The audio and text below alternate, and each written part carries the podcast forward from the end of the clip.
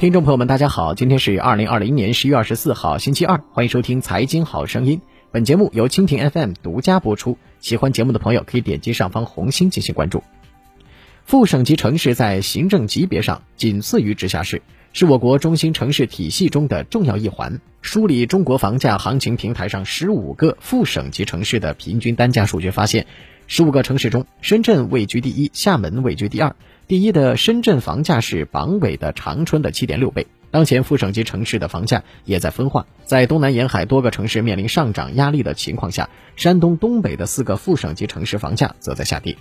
国家统计局发布的二零二零年十月份七十个大中城市商品住宅销售价格变动情况数据显示，近五年来，深圳二手房房价上涨了百分之八十三点六，在七十个城市中高居第一。另外，今年十月，深圳二手房房价环比上涨百分之零点九，同比上涨百分之十五点五，两个指标均位居全国第一。也就是说，在今年七月十五号深圳出台楼市调控新政后，深圳的房价仍面临较大的上涨压力。广东省住房政策研究中心首席研究员李宇佳分析，深圳十月房价上涨与银行房贷利率下行有关。银行将深圳的房贷市场视为非常优质的、值得去占有的市场，因此利率普遍不太高。另外，除了银行以外，深圳有各种小贷公司。私募机构、房屋管家公司等机构都在给深圳的楼市提供炮弹，深圳房地产的融资特别方便。数据显示，近四年深圳实际供应居住用地七百六十六点六公顷，仅占实际供应建设用地的百分之十四点二。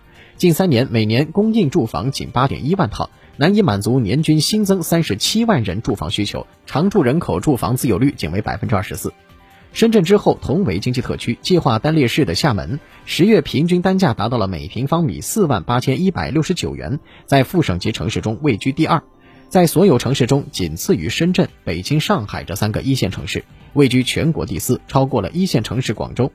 一线城市广州以每平方米三万八千三百五十一元的平均单价，位居副省级城市第三，这一价格不到同省兄弟城市深圳的一半。南京和杭州这两个来自长三角的经济大省省会城市，平均单价也超过了每平方米三万元，在副省级城市分列四五位。另外，宁波和青岛这两个来自东部沿海发达地区的计划单列市，平均单价超过每平方米两万元，分列六七位。青岛之后，来自中部的武汉以每平方米一万九千零二十一元位列第八，成都位列第九。两市房价均超过了第三经济大省山东的省会济南。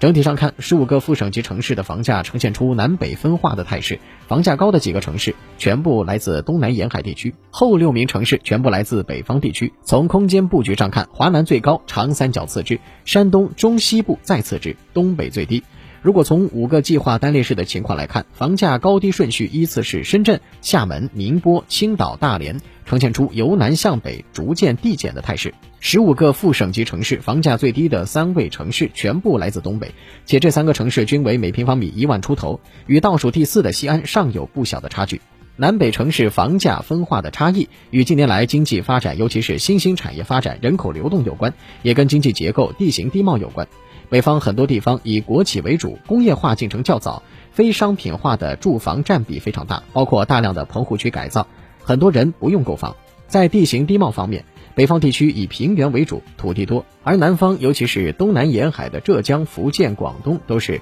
山地多，平地少，不少城市供应偏紧。在今年下半年以来，深圳、杭州、南京等地收紧楼市调控的同时，哈尔滨则有所放松。哈尔滨市将印发关于疫情期间促进我市房地产市场平稳健康发展相关政策的通知，其中包括放宽公积金贷款政策，鼓励房企让利销售，支持金融机构对居住用途的公寓产品给予享受住宅按揭贷款同等政策支持。松绑的背后是当地较高的库存压力以及较大的经济下行压力。数据显示，前三季度。哈尔滨 GDP 同比下滑百分之三点三，增速在全国城市 GDP 五十强中位居倒数第二，GDP 总量位居副省级城市最后一位，在所有城市中已降至第四十七位，位居台州、洛阳、临沂等三线城市之后。好了，今天的节目就唠到这儿，下期节目再会。